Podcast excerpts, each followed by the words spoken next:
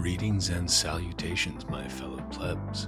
My name is Walker, and this is the Bitcoin Podcast. It's Wednesday, July 12th, 2023. At the time of recording, the Bitcoin block height is 798425, and the value of one Bitcoin is still one Bitcoin. Today's episode is the weekly Bitcoin News Roundup. I'm going to cover the big story of the week, run through some rapid fire news, then zoom out and talk about manipulation. So, without further ado, let's get into the big story CPI, oh my. June CPI numbers came out today, so naturally, everyone and their mother is telling you how to interpret them and what it means moving forward. Here's the Bureau of Labor Statistics news release on the June CPI data. The Consumer Price Index for all urban consumers rose 0.2% in June on a seasonally adjusted basis, after increasing 0.1% in May. Over the last 12 months, the All Items Index increased 3.0% before seasonal adjustment. The index for shelter was the largest contributor to the monthly All Items increase, accounting for over 70% of the increase, with the index for motor vehicle insurance also contributing. The food index increased 0.1% in June, after increasing 0.2% the previous month. The index for all items less food and energy rose 0.2% in June, the smallest one month increase in that index since August 2021. Indexes which increased in June include shelter, motor vehicle insurance, apparel, recreation, and personal care. The indexes for airline fares, communication, used cars and trucks, and household furnishings and operations were among those that decreased over the month. The All Items Index increased 3% for the 12 months ending in June. This was the smallest 12 month increase since the period ending March 2021. The All Items Less Food and Energy Index rose 4.8% over the last 12 months. The Energy Index decreased 16.7% for the 12 months ending in June, and the food index increased 5.7% over the last year.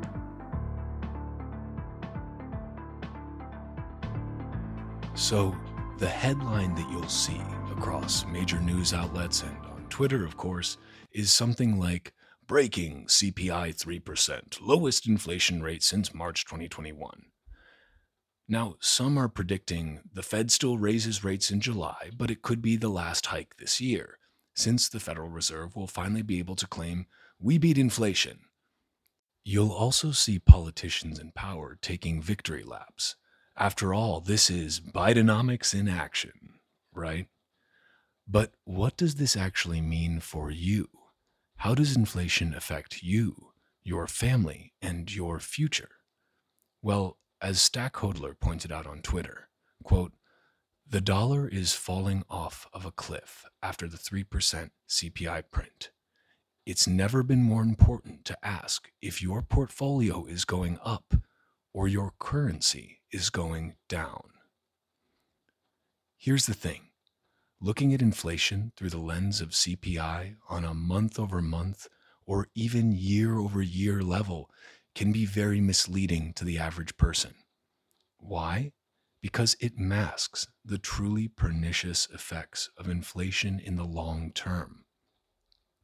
It's also a problem of the base effect, which refers to the effect that the choice of a basis of comparison or reference can have on the resulting percentage change. For example, if the inflation rate was very high in the previous year, it can make the current year's inflation rate seem smaller by comparison, even if prices are actually rising at a faster pace. Huzzah! cried the politicians. Inflation is only 3%. Now, here's the problem with this kind of short term thinking these measures only look at the average change from one period to the next without considering the cumulative effects of these changes.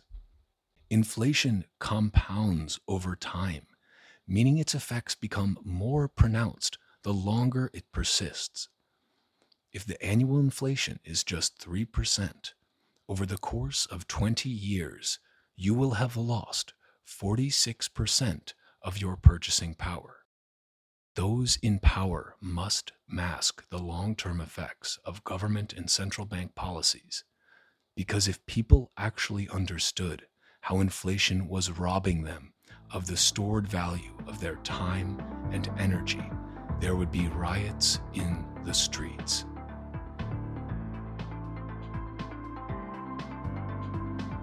Now for some rapid fire news. Via Bitcoin Archive, all five Bitcoin ETF applications from the CBOE have added surveillance sharing agreements with Coinbase. Pressure builds on the SEC to approve. BlackRock and ARK's ETFs have a 50% chance of approval, according to Bloomberg's James Seyffart. Via Decrypt, $7.3 trillion asset manager Vanguard now owns $560 million worth of Bitcoin mining stocks.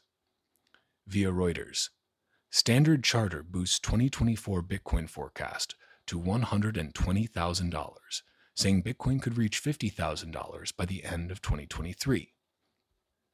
Via Joe Hall, aka Joe Nakamoto, Google Cloud furthers Bitcoin Lightning ambitions with Voltage partnership. The $225 billion cloud and data service recently partnered with Voltage, an infrastructure provider specializing in the Bitcoin Lightning Network.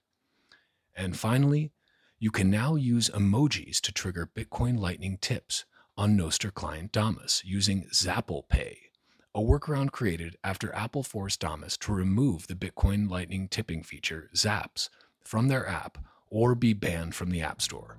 You can check it out at zapplepay.com.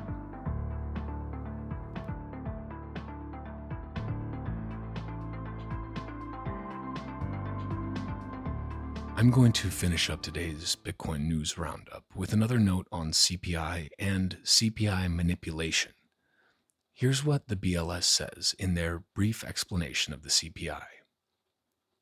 In calculating the index, price changes for the various items in each location are aggregated using weights, which represent their importance in the spending of the appropriate population group. There is a great thread from James Lavish that breaks down CPI manipulation beautifully. James is a great resource for explaining incredibly complex concepts in simple terms that anyone can understand. You can find him at James Lavish on Twitter or check out his newsletter at jameslavish.com slash newsletter. Here's the thread from James on March 21st, 2023. Another Fed meeting, another decision based on flawed metrics. One of them is the new CPI, or shall I say the new new CPI because the calculation has been sneakily adjusted again recently. And yes, it matters. Why and how? Time for an inflation threat. Current CPI. For those who are new to the whole Fed shell game, or if you need a little refresher, here's a quick review of CPI. The Consumer Price Index, also known as CPI, is the benchmark for U.S. inflation as calculated by the Bureau of Labor Statistics, the BLS. You may have noticed recent controversy about the accuracy of the CPI and whether the BLS is understating inflation. People ask every time a new CPI reading is released how can the prices of groceries, cars, houses be so inflated, yet the CPI rises only a fraction of that? Good questions, and ones I answered in an informationist newsletter a number of months ago. TLDR The CPI is a basket of goods and services priced period to period, month to month, year to year. As these goods and services prices rise and fall, the average price of the basket rises and falls too. The percentage that the basket rises and falls is called the CPI, and this can be positive or negative depending on whether prices are rising or falling. Okay, but is it accurate? Well, it sure doesn't seem like it especially as we watch prices of just about everything continue to step higher all around us. I mean, even at 6% last week, CPI seems understated. One of the main problems is that the CPI used to measure the price of a fixed basket of goods and services between two different periods. This measure was called a cost of goods index. However, in recent years, the BLS decided that the CPI should be revised in order to reflect changes in the cost to maintain a constant standard of living. And so, the CPI evolved into what is known as the Cost of Living Index. So, weightings of goods and even the goods themselves can now change according to BLS's interpretation of consumers' purchases, i.e., if people replace steak with pork because of cost, the basket weighting of steak goes down and an equivalent measure of pork is substituted. Problem solved, right? No. If CPI was a fixed basket of goods, like it used to be, then this adjustment could make inflation severely underreported. Here's a chart from Shadow ShadowStats, reconciling the different methodologies, calculating the 1980 fixed basket of goods versus the current CPI. Like I said, the BLS seems to be on a mission of obfuscation. As if there were any question, the BLS is at it again, having recently announced yet another change to how CPI will be calculated going forward. The new CPI. From the BLS. Starting 123, BLS plans to update weights annually for the CPI based on a single calendar year of data using consumer expenditure data from 2021. This reflects a change from prior practice of updating weights biennially using two years of data. Notice the words weights, annually, biennially. What this means is the Fed used to use two years of spending data to decide how to weight the goods in the CPI basket, and they would update the weights every two years accordingly. Let's unpack that, shall we? Let's say in January 2021, the average consumer spent 4% of their total spending on steak, and then in January 2022, that number dropped to 2%. As far as the BLS is concerned, in the old method, the weight of steak in the CPI basket of goods would be the average of 2021 and 2022, or 3%. In the new and oh so improved CPI calculation, the weighting is 2%, the reading from just last year, not the two prior years. You may ask, okay, why does this even matter? Let's look at what happened. We all know that steak has become more expensive, much more expensive, in the last two years. And some people have been forced to switch out from eating steak to eating something cheaper, like ground beef or maybe chicken. So Instead of the CPI number capturing the rise in steak as a bigger percentage of the total inflation rate, CPI, it now captures a smaller amount because it is weighted less in the basket of goods. In effect, the calculation merely looks the other way. The BLS claims that this is a more accurate measure of what people are spending their money on, so it's a more accurate reading of inflation. I'm here to call BS on the BLS. Cost of restaurants are up. People are eating out less. Give eating away from home a lower weighting. Vacationing less because hotel prices and airfares are through the roof? Lower weight them. Eating fewer eggs? Less fresh fruit? You get the point. Further, deeper manipulation of the already severely flawed calculation that the Fed claims super important in their decision making on interest rates and credit liquidity.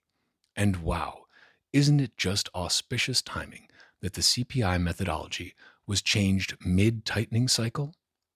The Fed's timing. This was announced just after the December CPI reading, which came in at 6.5% year over year, slightly down from November's reading of 7.1%. Make no mistake, prices are still rising. They're just rising at a lower rate.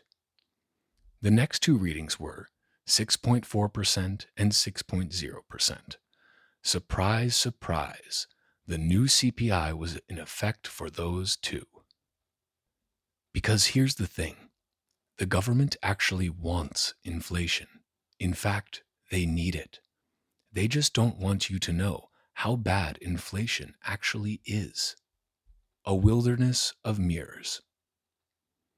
Many of you have heard me talk about this before, and you may be anticipating where I am going with all this. but for those of you who are new or have not heard me talk about it, we'll get right to the point. The US government has so much debt that it's become a hole, a canyon they cannot climb out of. They're stuck and they know it. The debt spiral.